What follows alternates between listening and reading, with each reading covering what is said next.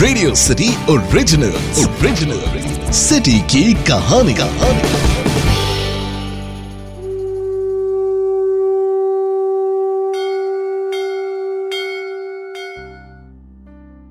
कहा जाता है कि काशी धर्म और विद्या की पवित्र तथा प्राचीनतम नगरी में विख्यात है। यहाँ वैदिक साहित्य की संहिताओं, ग्रंथों और उपनिषदों में काशी का उल्लेख है। साथ ही पाणिनि पतंजलि आदि ग्रंथों में भी काशी की चर्चा है।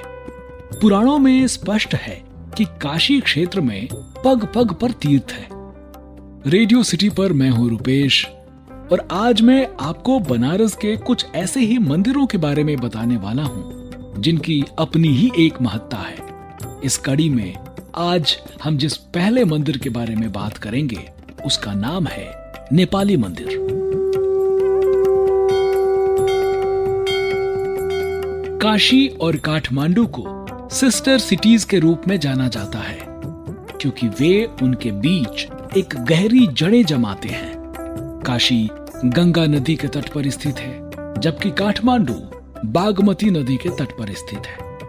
काशी और काठमांडू में एक समानता है, जिसके बारे में बहुत से लोग नहीं जानते हैं, और वो ये है कि वाराणसी में ही पशुपतिनाथ का एक मंदिर भी है। ये काठमांडू के मंदिर की प्रतिकीर्ति है और इसे यहाँ नेपाली मंदिर के रूप में जाना जाता है। ललिता घाट पर स्थित ये मंदिर काशी के सबसे पुराने मंदिरों में से एक माना जाता है।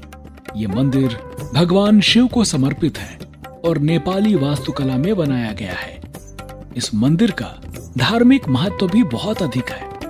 नेपाल के राजा राणा बहादुर शाह नेपाल से निर्वासित होने के बाद काशी आए और खुद को स्वामी निर्गुणानंद नाम दिया। और साथ ही उन्होंने काशी में काठमांडू के पशुपतिनाथ के मंदिर की प्रतिकीर्ति बनाने का फैसला किया। मंदिर को पूरा करने में तीस साल लगे।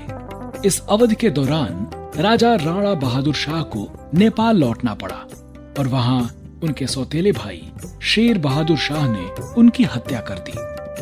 उनकी मृत्यु के बाद उनके बेटे विक्रम शाह ने 20 साल की अवधि के भीतर मंदिर का निर्माण पूरा किया। वर्तमान में मंदिर के बगल में एक धर्मशाला है, जहाँ संस्कृत और आध्यात्मिक शिक्षा के छात्र एक साथ रहते हैं। इस मंदिर में काठमांडू के पशुपतिनाथ मंदिर की एक छवि है क्योंकि ये इसकी प्रतिकीर्ति है। गेट से लेकर दीवारों तक उन पर की गई लकड़ी की नकाशी बेहद खूबसूरत और आकर्षक है।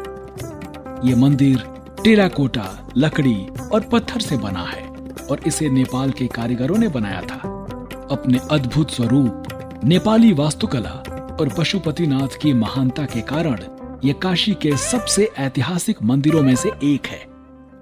अब जहाँ ललिता घाट पर एक तरफ़ नेपाली मंदिर है, वहीं इसी घाट पर दूसरी तरफ़ गंगा द्वार है, जहाँ से आप गंगा जल लेकर बाबा विश्वनाथ जी के दर्शन कर सकते हैं। ललिता घाट के रास्ते पहले भारत माता के दर्शन होते हैं और फिर अहिल्याबाई के।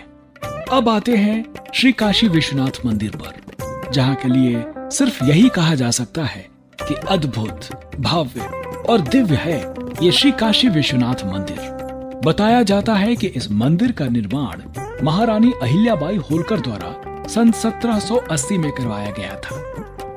श्री काशी विश्वनाथ मंदिर 12 ज्योतिर्लिंगों में से एक है। काशी विश्वनाथ मंदिर का हिंदू धर्म में एक विशिष्ट स्थान है। ऐसा माना जाता है कि एक बार इस मंदिर के दर्शन करने और पवित्र गंगा में स्नान कर लेने से मोक्ष की प्राप्ति होती है। इस मंदिर में दर्शन करने के लिए आदि शंकराचार्य संत एकनाथ, रामकृष्ण परमहंस, स्वामी विवेकानंद, महर्षि दयानंद, गोस्वामी तुलसीदास इन सभी का आगमन हुआ है। हिंदू धर्म के अनुसार, प्रलय काल में भी इसका लोप नहीं होता। उस समय भगवान शंकर इसे अपने त्रिशूल पर धारण कर लेते हैं और सृष्टि काल आने पर फिर इसे नीचे उतार देते हैं। इसी स्थान पर भगवान विष्णु ने सृष्टि उत्पन्न करने की कामना से तपस्या करके आशुतोष को प्रसन्न किया था और फिर उनके शयन करने पर उनके नाभि कमल से ब्रह्मा उत्पन्न हुए।